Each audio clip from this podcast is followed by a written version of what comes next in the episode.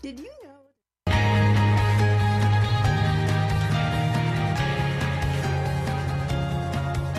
Welcome to Wise Health for Women Radio with Linda Crater. Women are pressed daily to give more, learn more, and be more, often at the expense of mind, body, or spirit. Each week, with intriguing guests and topics, we'll bring you fresh ways to view your limited time, encouraging a shift to new, healthier perspectives. Wise Health for Women Radio, helping women thrive. And now here's your host, Linda Crater. Good morning. I'm Linda Crater, and I'm so grateful that you've joined us this morning. We have an amazing show to share with you today about a topic that is incredibly timely and has gone on for far too long. And the more light we can shed on this topic, we are going to take that opportunity. We're going to talk today about human trafficking. And we have an amazing guest. Tina Kadoff will be with us today. And I will let her tell her story, and we will have a very vibrant discussion about something that is far too prevalent and harms too many. So we will do our best to shed the light in the dark corners. Tina, welcome to our program. Thank you. I'm so excited to be here. we are very, very glad to have you. And as tough a topic as this is, I think we find these types of shows to be the most meaningful. Because again, if we can share our platform to spread light, eh, that's the greatest disinfectant of all. Yeah. So, eh, I mean, I Yes, well, I stand in awe of your courage. So let's start with your story. Okay. Um, this is always the hard part because we have to dig into the ugly, but mm-hmm. um, we have to dig into the ugly so then we can show the light and the positive that's happened. Mm-hmm. So um, my story starts at my first memory, and I was four years old. Um, well, I'll go back a little bit. My mom, my mom was a prostitute, so I was brought up in that environment at the age of four. I don't know why. I mean, I was little. Um, I can imagine or guess, you know, why, but um, she sold me to the first man.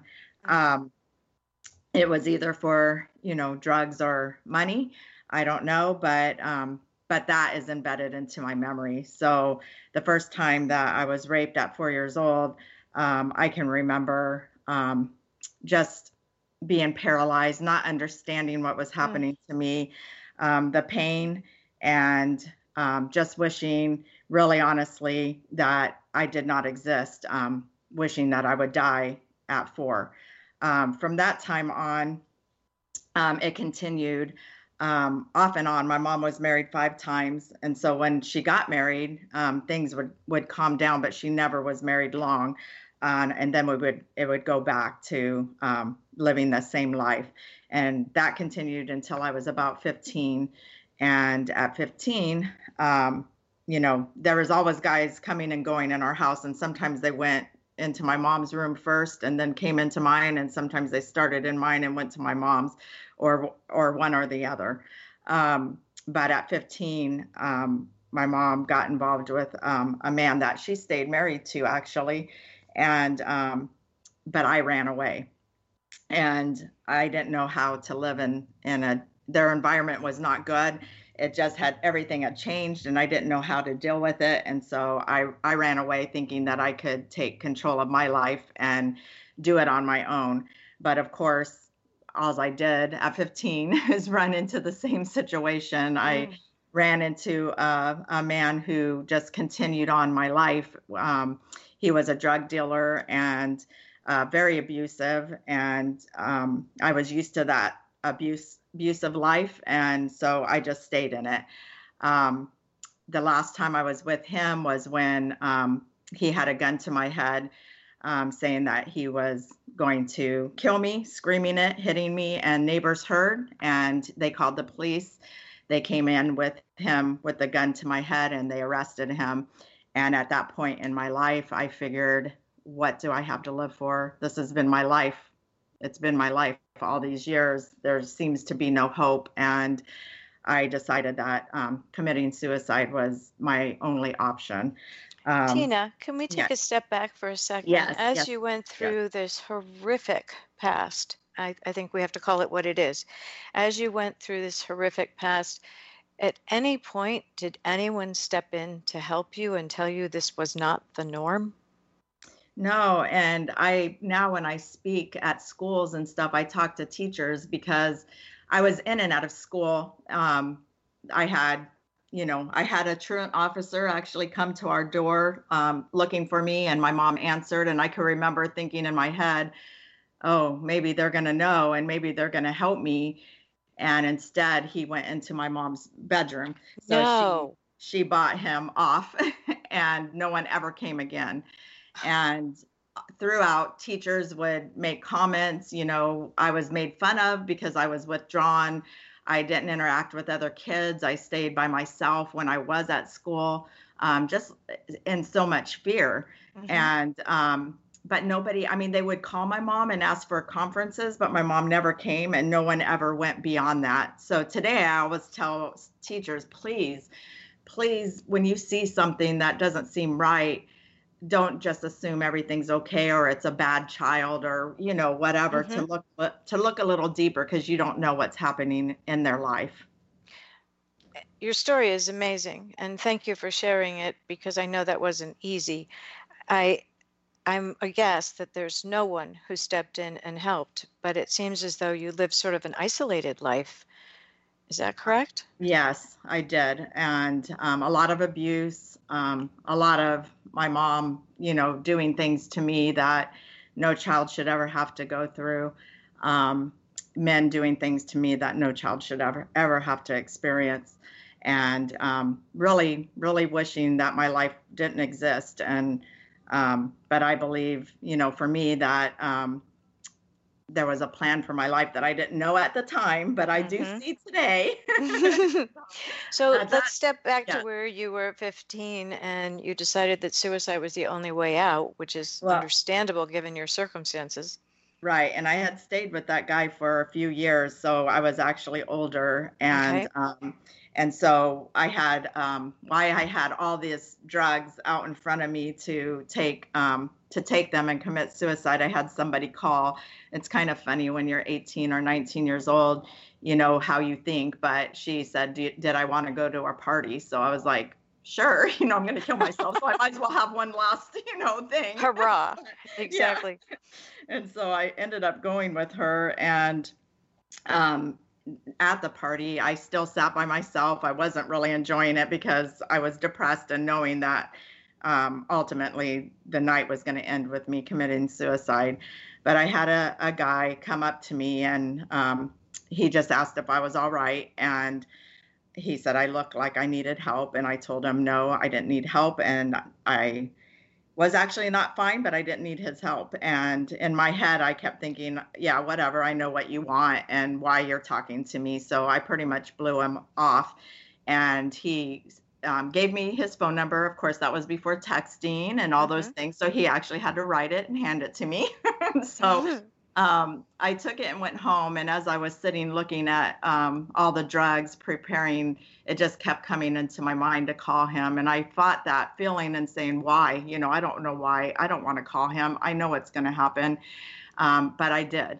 And he was surprised very surprised that I called, didn't think that I would. And I said, I actually need a lot of help. And he said, Would you like to have coffee? And I said, Okay. And so I went and had coffee with him, which is really funny at a little cafe because today we own a coffee shop. But this young man um, wasn't like anybody else. He, after our conversation, I went home and he um, had a red rose delivered to me. And he said, um, Don't ever let anybody tell you what your value is. Mm-hmm. You're worth so much more than you believe. And, um, and so we started dating and we've been married 37 years now. oh my goodness. That is an angel on earth. And, and what a lovely, what a lovely way to, to put the coda on your story because what you went through, as you said, should not have happened. But this person and you, you're right, you had a, a different purpose. And from that period of time, you have been working. Does he work with you? Yes. In the organization. Okay. Sure We're does. about to go on a break, so I don't want to get too heavily into the the mission so I can give you time to talk about it. But do you recall how long it took you to trust again? So even with him, I really tried to sabotage our relationship. Um, but he kept staying and he kept loving me unconditionally because I had a lot of baggage and trauma that I brought into our relationship. So it wasn't just like a happy ever after at the beginning. You know, mm-hmm. it took it took a long time. So for him, I I really feel like it was five years where I trusted him. And then um, he's the one that um, once I realized he's going nowhere and he really does love me, and I'd never experienced love before, so I didn't even know what that meant. Um, that's mm. when the start of you know realizing okay, um, maybe this is real and we can we can do this together. And so that was a slow process still and still today i still have some trust issues but mm-hmm. i've come a long way and um, i did have therapy and we can talk a little bit about that maybe in sure. some of the, some of the other segments but i did get therapy and help and um, that brought me to where i am today well the way you can talk about it now in a way that is instructive that you don't sound like a victim though you were you do not you sound empowered. And I know that doesn't come easily. That took time. And certainly I'm grateful that your now husband spoke to you at just the right time. Yes, I am very grateful. And I hope that's what you see in me because today it's not about my past, it's the life that I'm living to hopefully encourage others that no matter where you've come from, no matter what's happened to you, you can make a choice to live the best life ever. Perfect. I mean, I, I think that that's exactly what the, the what I'm hearing from you, and it is we have more to talk about. We need to go on a quick break, but we will come back and continue our discussion with Tina Kadoff about human trafficking, her own experience, and how she took that experience and created an organization to help others like her, and how you really can turn your life around just when you think you can't and when the time is the darkest. This is actually a show about light. So we will be back after a break. Don't go away.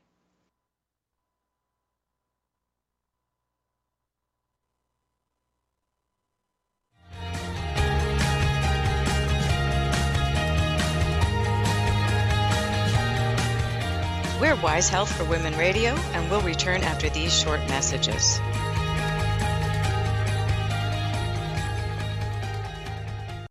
It's the Fitness Minute with fitness expert Annette Hammond. For those of us trying to maintain our weight or even lose weight, holiday dinners can spell disaster. Don't let holiday dinners spoil your healthy lifestyle. It's okay to taste a little of everything, but be sure to stop after the first plate. Don't go back for seconds. It's always best to use a salad plate as your main plate because you'll fill it up quickly and feel as if you're eating a lot of food. Fill up on nourishing vegetables and fruit and take small portions of other food being offered. Be sure to drink lots of water during the day to give you the feeling of fullness. If you're the one cooking the meal, let somebody else taste test it for you. And don't nibble all day. By incorporating these few important steps, you'll be able to make it through the holidays with more jingle and less jiggle. I'm Annette Hammond. If you're a fan of Fitness Minute, like us on Facebook at Fitness Minute with Annette Hammond.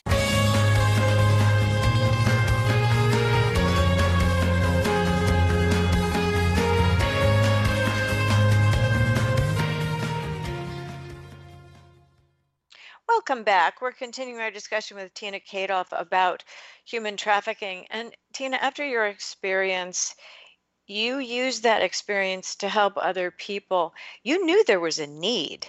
How does one start an organization that works in human trafficking? Maybe we take a step back and talk about how big the problem of human trafficking is today. Yeah, so um, like I talked about in the last segment, it took me um, a long time to get where I am. I didn't want to talk about my story because um, at that time, there the label was um, child prostitution. So who wants to go oh, up? Oh my say, goodness! You know, I say, didn't oh, know that. Know I was a child prostitute, you know, and so I hid it. Only my family knew about it, and um, and a few close friends that I felt comfortable to share with. But as I went through counseling, was able to, you know, work through that. And then the new season came that the word was human trafficking. And mm-hmm. through counseling, they said, you know, this is what happened to you. You know, at four years old, you didn't have a choice. Mm-hmm. And once that light bulb went on that I was a victim at that time, it wasn't anything I did wrong or in my control. I realized that, okay, now I can um, and that's a whole nother thing about a story how another young girl seven years old that was trafficked by her mom is really the reason i started sharing my story but um, yes trafficking is huge today um, the united states most people think it's in like cambodia or thailand or some other place but actually the united states is third for the most trafficking in the world and wow. most people do not realize that um, the average age of a child that is brought into trafficking is 12 years old, and um, but that's the average. So we mm-hmm. know there's younger and we know there's older. Mm-hmm. Um, 43% of that is a family member, whether it's a mom like me, a dad, a brother, uh, uncle, but some family member, 43% starts in the family. Um, and then the biggest, you know, COVID ha- hit us. Mm-hmm. We put our children online um, for school. You know, children that were never online before were put online so that they could do school, mm-hmm. which made um, child exploitation go up 106%. So we are in a huge mm. place today where trafficking our trafficking of children is happening in our country like wildfire and all over the world and i just hope that i can be a part to bring a light today do what I can to help. Sometimes it gets overwhelming. You mm-hmm. think, and you even make a difference. This is so huge. But I have to focus my mind and say if I make a difference for one, and then if I can make a difference for another, you know right. what I mean? and it adds up and it and accumulates and you well we already i will tell you you are already making a difference based on what i've seen and heard i i believe as you talk about the largeness of the human trafficking uh, numbers, eh, which sometimes can be numbing. People don't equate that to people. But when you start to think about young people whose trauma, because that's what this is, will affect them the rest of their lives, it's particularly heinous. Yes. I that's the heartbreaking part because people will see me today Mm-hmm. And I don't usually tell them my story when I go to speak. They know I'm going to speak about human trafficking, and mm-hmm. I tell them the statistics and I tell them about human trafficking, and then I tell them I'm a survivor. Mm-hmm. And um, then they're like, "What? You? You know?" They don't. They're like, "Oh, you're you don't look like you're a survivor." Well, no today i today i don't but that trauma is still a part of me unfortunately you know there i've been able to overcome and be able to make a difference in this world which i'm so excited about but there's times i have a nightmare mm-hmm. i wake mm-hmm. up screaming mm-hmm. and my husband has to touch me and say tina you know this isn't today you're okay and remind me oh this is a dream it's just a uh, not real and i'm okay and those things will be forever i can't erase the things that happened to me mm and neither can any other child and so we have to look at that trauma and we have to know that you know um, like the police department and and people who work with and maybe be the first responder onto a um, mm-hmm. rescuing someone they might see a drug addict or a prostitute in their head but what i hope they'll see after talking to me is what they can be in the future if we will mm-hmm. just are at that moment and help them to be make a change in their life. You've also pointed out the importance of language. When it was called child prostitution, you who would want to be identifying as that? But survivor is a much more powerful word. And so as this has become more prevalent, and I don't know if people know this, but large sporting events are key for human trafficking, Super Bowl, you know, big big games, that kind of thing, uh, large gatherings, conferences are huge yes. for you know human trafficking, young adults, even young children, and if you're not aware of what you're looking for or what to be aware of, you you may have witnessed it in the past and not known. Tina, can you tell us what are some telltale signs? Because I know no one wants to be leaving someone behind who they might have been able to alert or to help. Because the old thing about the Good Samaritan is people don't want to get involved. And right now, what you see are you know horrible things happening and people take their cell phones out so they can sell the videos mm-hmm. but human trafficking isn't usually that obvious yeah unfortunately that's the truth so a lot of times um, it does get overlooked because you know we're so busy in our lives or even as you said on our phones you know mm-hmm. that we're not looking around us to see what's happening and it's something i hope people will do is like look at your surroundings know what's going on because you may see something and then you can do something mm-hmm. um, i will give the there's a 800 number um, it's 888 3737 888 and I say it that way because it's a way for you to memorize it. But if that's a 24 hour hotline, and if you ever see something suspicious, you can call that number and you can do it um, anonymously and they won't take your information. They'll ask you some questions why you think it possibly could mm-hmm. be trafficking, and mm-hmm. they'll investigate it. They have to. And so you're you're out of the picture. You've done your job. You saw something, you did something, and leave it into the hands of the people who know what to do. But yeah, um, some of the signs, like it's like I said, each person, each situation is different. But if you see someone that's young, um, maybe with someone older, Mm-hmm. Uh, we had a situation where a pastor actually was at a Starbucks and he saw a young girl with a older man, and he said the way they were interacting with each other didn't seem like a grandfather and granddaughter. There was something that made his inside uncomfortable. Mm-hmm. And he he watched it and um and he didn't do anything. He walked away. And to this day, that was like 5 years ago. To this day, he brings it every time we see him, he brings it up to us like why didn't I why didn't I call? Why didn't I do something? And because he really feels it probably was a trafficking situation. So, and anytime you see somebody with a um, someone else is in control. So another situation would be like um, our barista, we have a coffee shop, which I'll talk about, but one of our baristas had a a guy and a young girl with him. He thought she might be around his age, probably went to one of the schools where in our area. And so he started a conversation as he was making her drink. Oh, um, do you go do you go to um, the high school that was the local high school? Mm. And and she didn't answer. He did. He said, No, we don't she doesn't go there. And then uh. he asked her another question and he the guy answered. So anytime someone else is answering the question which gave a red flag to our barista he, said, he called me and said you know i think something's suspicious here. And so he called the hotline. Mm-hmm. anytime someone else is speaking for someone else that's a red flag.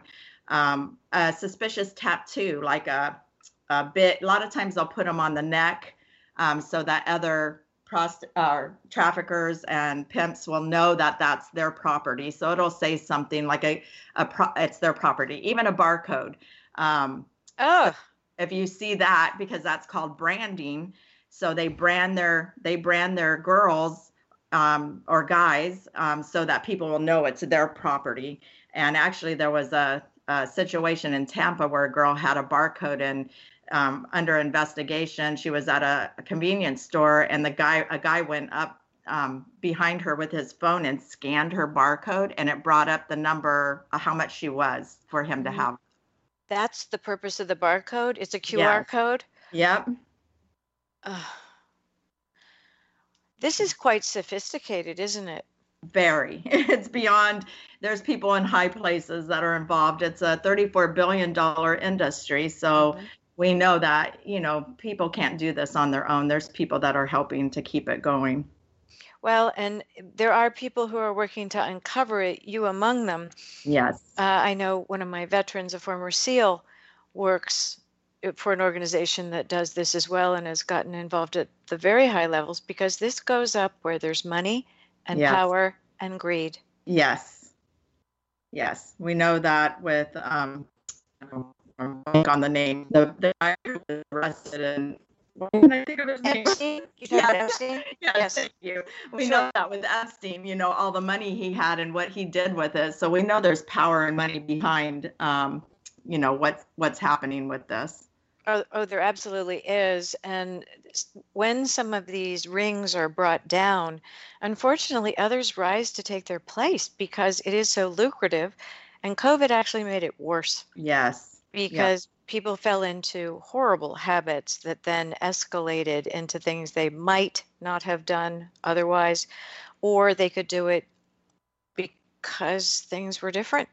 Right. Because and, people were more secluded and so right. people weren't watching you know like in the schools that's one thing um, we have counselors and teachers that will spot things at times right. and you can turn that in but with them not going to school there was nobody looking out for those children and then they also could be with their abuser where they got some time away from their abuser you know well and and everybody was worried about school lunches and domestic violence for sure. I don't think I ever heard anyone mention the possibility of trafficking because of COVID and the schools out, just like you just did. It, yes. it, it, I mean, that is not a prevalent thought that was being circulated during that time period. That is horrifying. Yeah. Again, I'm coming back. I have to find some more words because that is just yes. not um, explanatory enough. So those are great tips to, to keep an eye on. And that number again is 888 3737 888. And that mm-hmm. is a good way to remember it because I did. you, you can memorize it right away. Well, Stick it in your phone. So if you ever come across something, you know, to your audience, put it in your phone so you never have to try to remember it. No, I think it's an excellent, excellent um, advice. That's perfect. We're going to go on a break and we'll return. And when we come back, we will talk with Tina about how her work began, how she started to work with these young women and families and children to make their lives better again, again, to show the light in the darkness, and that you can indeed recover after such a difficult beginning. Trauma is trauma, but this is particularly deep and it's hard to undo, as she will also share after the break, and it's never truly gone. So, thank you again. We will go on a quick break. I promise you we'll be right back. And we're continuing our conversation with Tina Kadolf of lovemissions.net, which works against helping works against human trafficking. We'll be right back.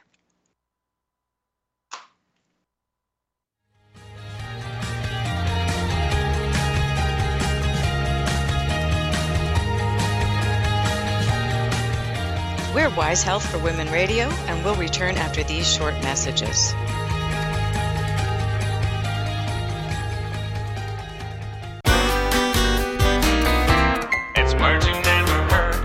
If you're like me, every year you wonder how you're going to dispose of your live Christmas tree. In the desert climate around Reno, Nevada, Christmas trees that are left outside won't decompose. They will just get drier and drier, eventually becoming a serious fire hazard. Vince Thomas, the founder of Goat Grazers, a goat herding business, is now using his 40 goats to help recycle Christmas trees. Hey, I'm not kidding. We all know goats are known to eat just about anything. Thomas used dendrology, or the study of trees, to discover the trees are a natural dewormer for goats, and the pine is very high in vitamin C, so it's healthy for them as well. What's a word for the pine needles that fall off a Christmas tree? Diddle dees. It's words you never heard. I'm Carolyn Davidson, and for more Words You Never Heard, check out my podcast at wordsyouneverheard.com. It's words you never heard. Did you hear about the Ohio woman who received three speeding tickets in one hour? Three different officers had no idea that within an hour they had all pulled over the same woman driving random tandem down the road. She was first pulled over for speeding at 11:40 p.m. About 10 minutes later, another officer stopped her for speeding wiki wiki again on the same road. Less than an hour later, she was pulled over for the third time. In each case, she was driving a bit ramstam or reckless at more than 50 miles per hour in a 35 mile per hour zone. Oddly enough, she hadn't had a speeding ticket for six years. She explained each time that she just wasn't paying attention. I guess the third time wasn't a charm. What's another word for not paying attention? Trottleoxing. It's words you never I'm Carolyn Davidson, and you can have fun challenging your words you never heard vocabulary with my free app, Too Funny for Words.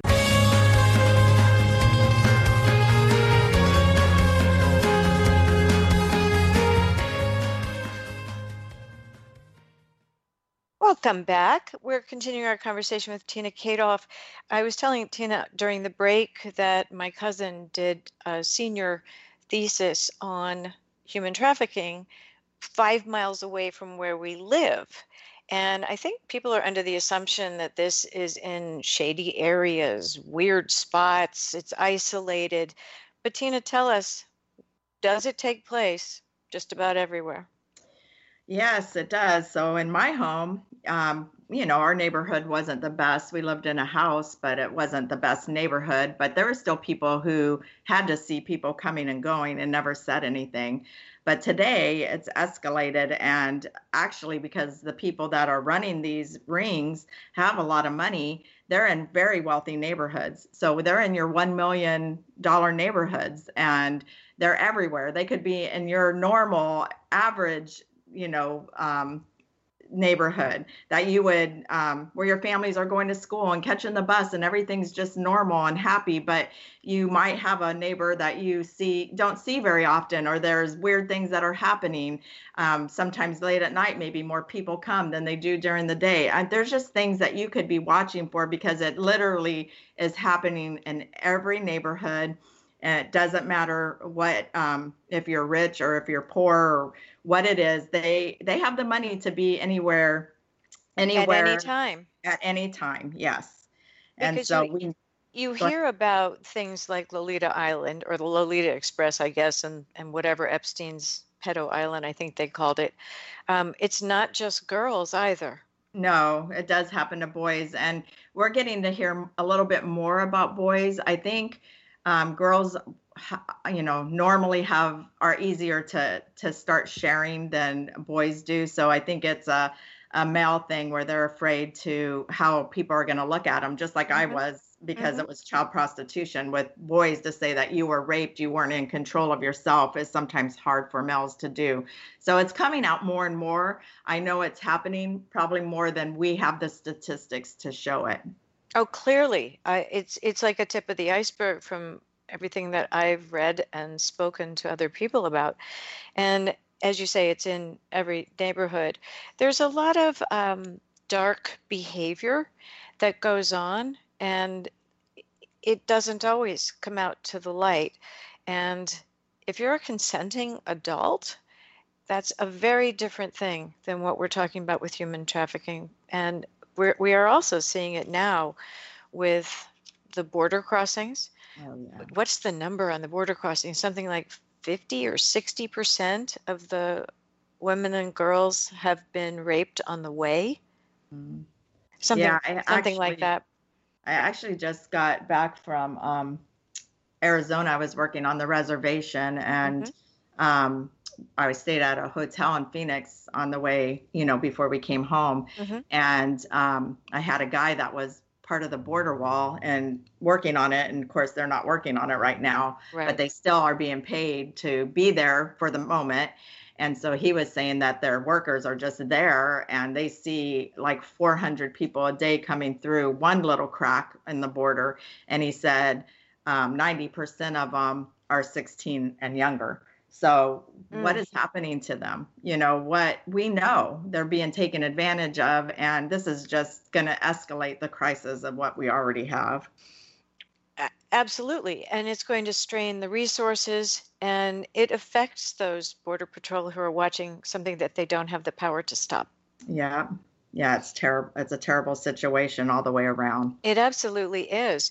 So, as you looked at this and, and you walked through to survivorship as you did, so obviously successfully. What started your organization? You said a seven year old. Can you tell us about that? Yeah, so um, I actually started the organization um, in 2000, and it was before I was sharing about my story, but I knew I wanted to help people who felt like they had no value or hope, mm-hmm. like I did. And so it started out humanitarian by going and bringing things, food and clothing, and doing things like that. Mm-hmm. Um, and then as I was on one of those trips, um, I had a young girl come up to me. Um, we she was uh, 13 years old at the time, um, and I had she had been brought to me and um, because she had tried to kill herself, and mm-hmm. so when I started talking to her, she shared with me that her mom had sold her to a man that was in her 50s, his 50s, and um, for 25 American dollars. This was not in our country, but 25 American dollars. And so she had been his sex slave and slave. She had to do whatever he wanted. She wasn't allowed to go to school. She um, was just enslaved to this man. And when I met her at 13, um, he had passed away, and that was the only way reason she was free. And she was at that breaking point, like I was, where mm-hmm. she just felt she had no hope and no future. And so I was able to sit down with her and tell her, no, I know that there's a plan for her life and for me you know i i believe god was intervened into my life and so mm-hmm. i had mm-hmm. told her the same thing you know that i believe there was a, a, a big plan for her life and that i felt exactly where she was and so to kind of make the story short we were able to get her in a safe place we got her education um, and today today it's so amazing. Today she's a business owner also and she is living an amazing life and i get to go see her all the time because we have a safe house where she lives. But um, she helps me in with the safe house and so many other things but she's a strong powerful girl. And so at that moment when i saw my story impact her life at 13 years old that's when i knew okay maybe I need to share my story because if it can help this one little girl, maybe it can help many others. And that was really the turning point for me. That's amazing. So you went from humanitarian help to talk about what you do now. You help rehab people, you help them to understand their value and their worth. Do, does this involve counseling, outside resources? Talk a little bit about what it is you're sharing, doing, and empowering. Okay, so today we um, have the safe house um, mm-hmm. where the little girl I told you about is. We have a safe house that we um, rescued little girls ages 4 to 11 are in our home.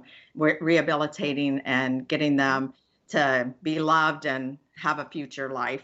And then um, here locally, we have um, in Florida, we have a coffee shop called Palette Coffee Brewery where our profits go into Love Missions, our 501c3, so that mm-hmm. we can help us to do the work we're doing. We opened last year during COVID, not a very good um, time, Timing. but before COVID, I should say. Well, it just wanted um, one more hill for you to climb. Yeah. but we opened an ice cream shop. Um, and in the back of that ice cream shop is a commercial kitchen, and we're teaching survivors culinary um, baking and cake decorating. Mm-hmm. Um, we have a roastery that supplies our coffee, and we also have a life center. And in that life center, it's called the Bridge, bridging people from pain to purpose. And in the um, life center, we are teaching, um, you know, all the all work skills, res- how to fill out a resume, how to dress, just everything that they need to to have success in life. If they want to go back to school, we can get them scholarships. If they, um, we have art therapy where, because that's what helped me through my mm-hmm. time. I know art, all whatever kind of art they want, whether it be drama or music or mm-hmm. uh, making jewelry or sewing, whatever it is, we we are helping them define what they want because sometimes they don't even know. I know I didn't when I was young. Um, if people would have asked me, you know, what do you want to do when you grow up? I would have thought I'm never going to grow up. I'll be dead before I'm an adult. So I never thought of a future for myself. And so today I know we have to kind of guide them to that place where they can see they have a future and they can be anything they want to be. And we are going to help them get to that place. Um, so yeah, we have counseling, we have mentor, survivor to survivor mentorship and group therapy and just everything that I think anything I'm a I'm a, a, visionary so if I think of something new I'm gonna add it. I, I, was just going to ask if you have um, service dogs. That is on my list actually. and because that that is often a way that that's unconditional love, as you as I you already one. know, Yes. and know. and has helped a, a lot of people that I'm aware of. That's fantastic. And I, I have to ask this: How do you find these children? Are they referred to you?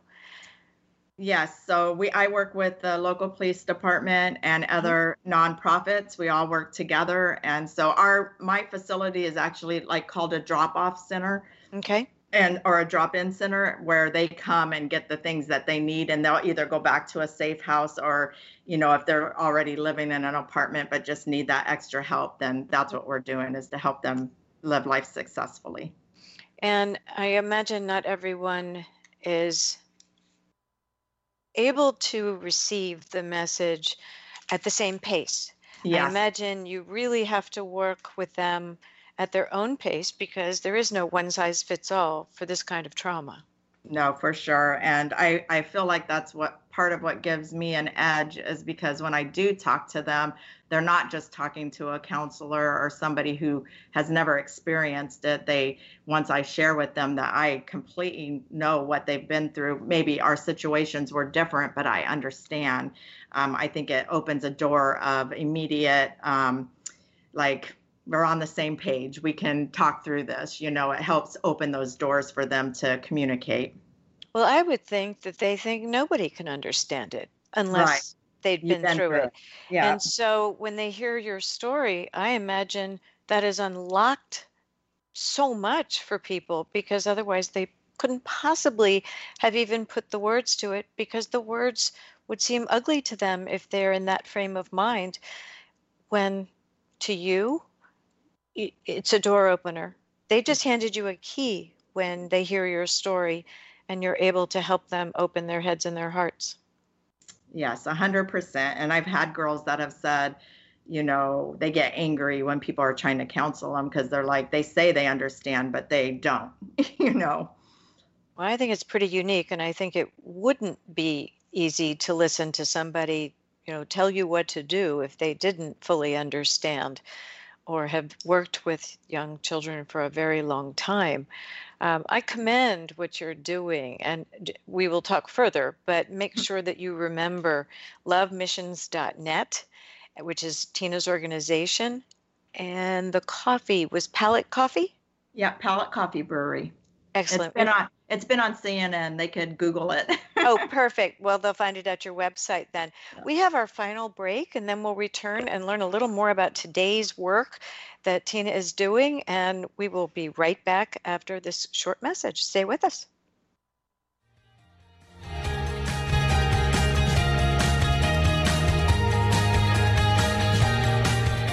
We're Wise Health for Women Radio, and we'll return after these short messages.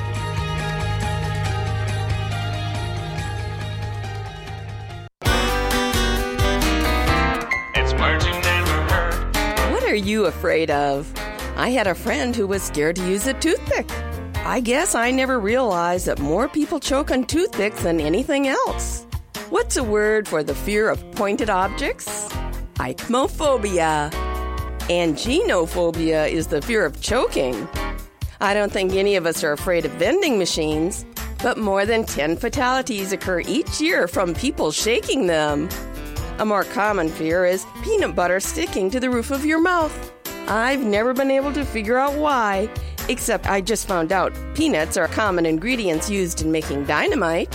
What's the word for the fear of peanut butter sticking to the roof of your mouth?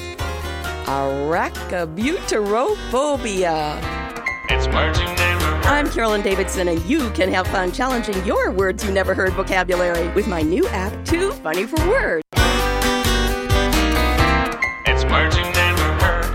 I just came from Kansas where we celebrated my mother in law's 100th birthday.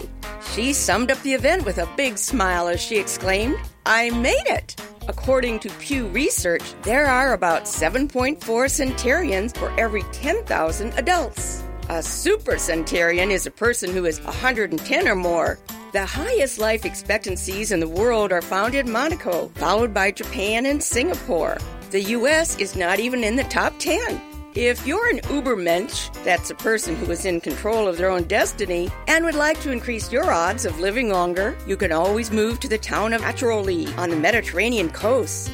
In this small village south of Naples, Italy, over one third of the population are over 100 years old. It's words you never heard. I'm Carolyn Davidson, and you can have fun challenging your words you never heard vocabulary with my free app, Too Funny for Words.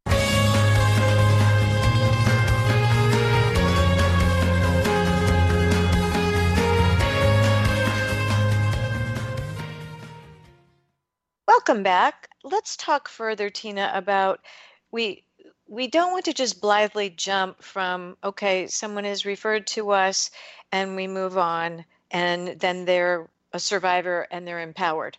Talk about what it looks like this rehabilitation when someone first comes into you. I'm sure there's a, a definite and delicate protocol to to working with these uh, girls or women.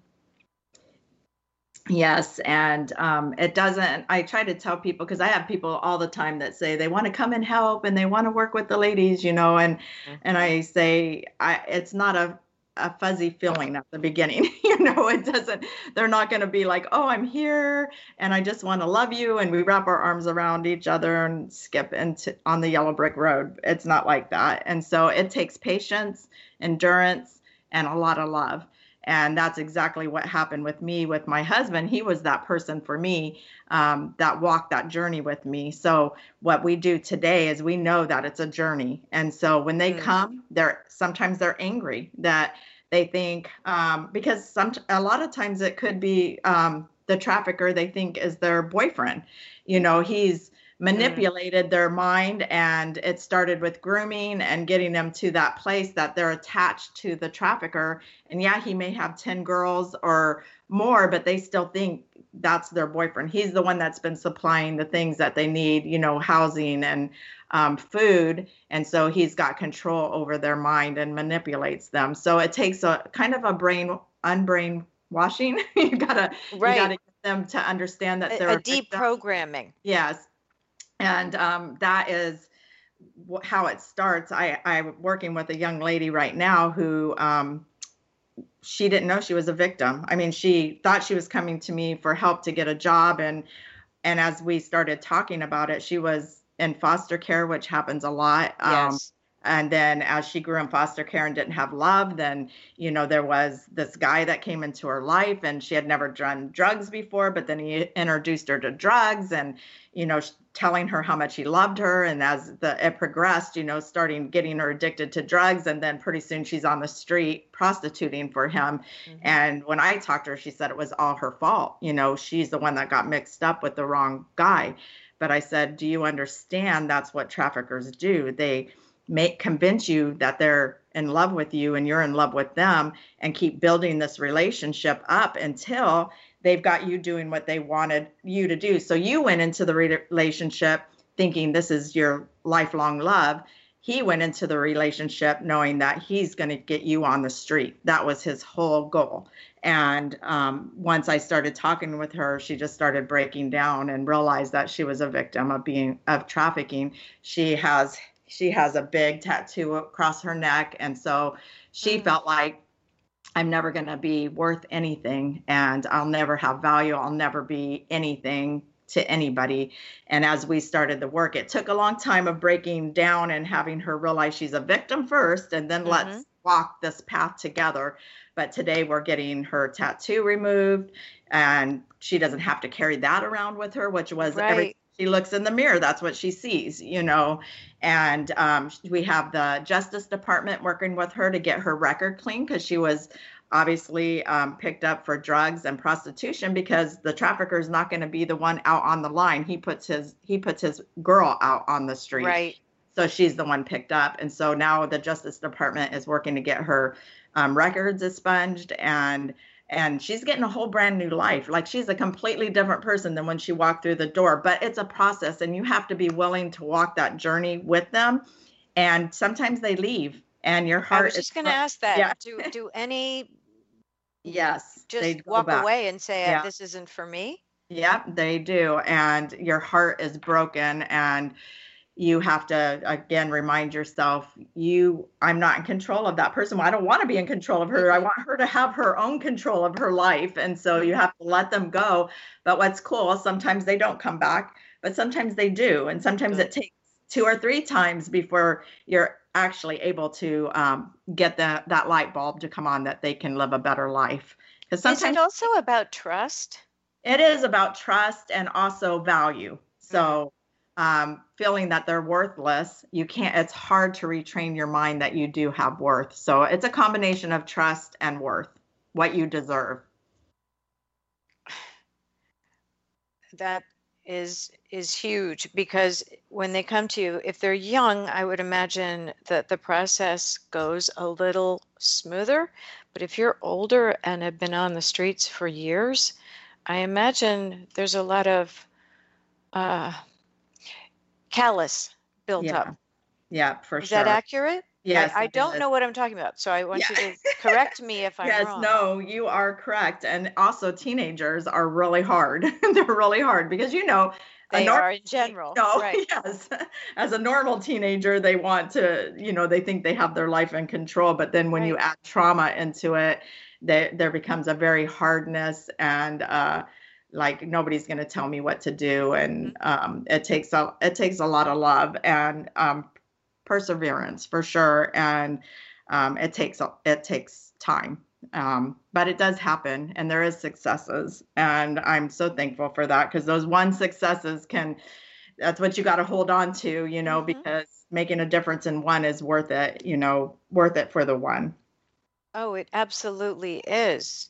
Uh, I think that what you're talking about is um, it, it's easier to see when you paint a picture of so, how someone behaves, acts, um, is receptive or not receptive. And I'm certain that you have different people who have different approaches in your organization so that you get a read on things. And over the years, you know how to draw them in the best way possible. Am I, I right? do my I do my best. um, I yeah, I've had people like, you know, kids, even kids that cuss you upside down the other and don't want your help and you have to just know that they're coming from a place of hurt and trauma and continue to love them. There's some people that can't they're like they don't want help and you know, just give up on them and I tell them you can't ever I will never give up on anybody because Mhm. I I was given up on. I didn't have a future. My husband's the one that didn't give up on me and showed me well had that patience with me and we have to have that patience. We have to never never ever ever give up. And because eventually that hardness will break and once it breaks then you can do the work. I'm I know there's no one answer to this, but is there a period of time that it tends to take? You know, six months, two years, three years. Is there a range? No, it, really depends on each person and Okay. and depends on the the trauma that they've held. You know, it could have, you know, maybe they just got maybe it just happened and it was only um, one time, or Mm-hmm. you know they were exploited online or uh, not in person. Maybe they took videos and were exploited that way. So it just it just depends on the type of trauma, the type of exploitation, and then the per, the individual person. Because even like with me, I don't know if you know this, but only 5% make it out of this life and live Mhm. successfully. 5%. percent So I'm one of 5%. That's not a very that's not a very good statistic. We have to we have to expand that to 100%. Well, first off, we have to get rid of trafficking. and then Right, if right. it's going on, we want to we want to have higher statistics of higher success. So it's hard. It's a hard it's a hard place to work and it's a hard place to go into but i'm so thankful for all those i tell anybody like your friend that you talked about that is working in this field to help it, it means so much to me because we need more and more and more people to come on board and and help in this horrific And you know, it's so interesting with all the censorship of political things, but no one is, I shouldn't say no one, because some of them are coming down, but there's a whole dark web filled with exploitation Yeah. videos and advertising for these children and Yes. youth. And it is appalling. I, I think parents also need to be aware of what their children are watching, which apps they are using. Why are they on those apps? Because some of them are known to be grooming apps for Yeah. child exploitation. And so I don't think we can live in la la land anymore. This is too widespread and it's too too many people and too many lives lost.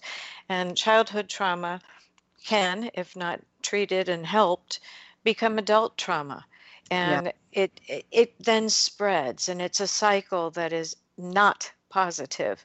But what is positive is if you can save those 5%, that's amazing. Yeah.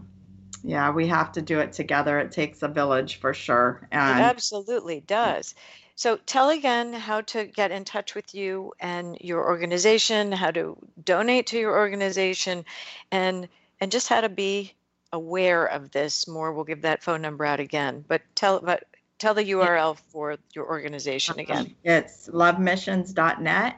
And you can also find Palette Coffee Brewery and um, just, you know, yeah. So get a hold of us. We can do to help kids. We do trainings for parents and training for kids how to stay sta- safe online.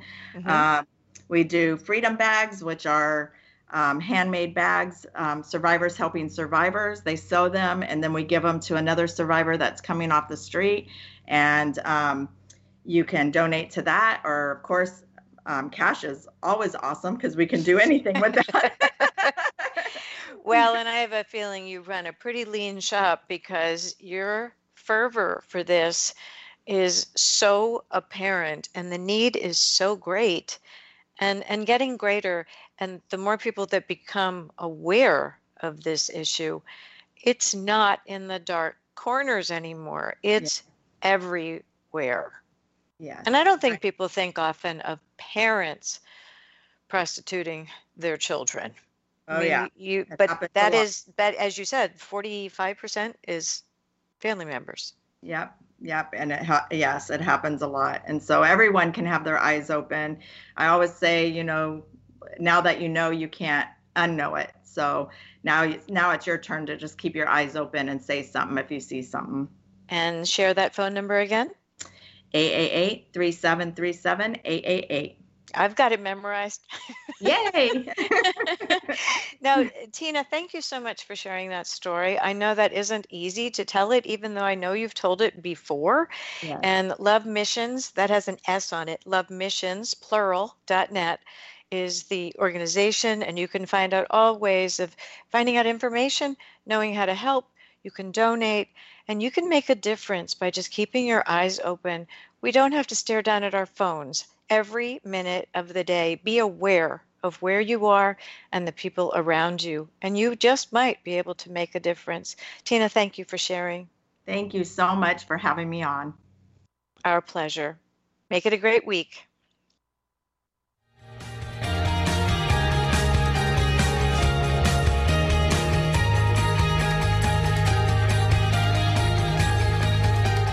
Thank you for tuning in today. You can find more shows at wisehealthforwomenradio.com.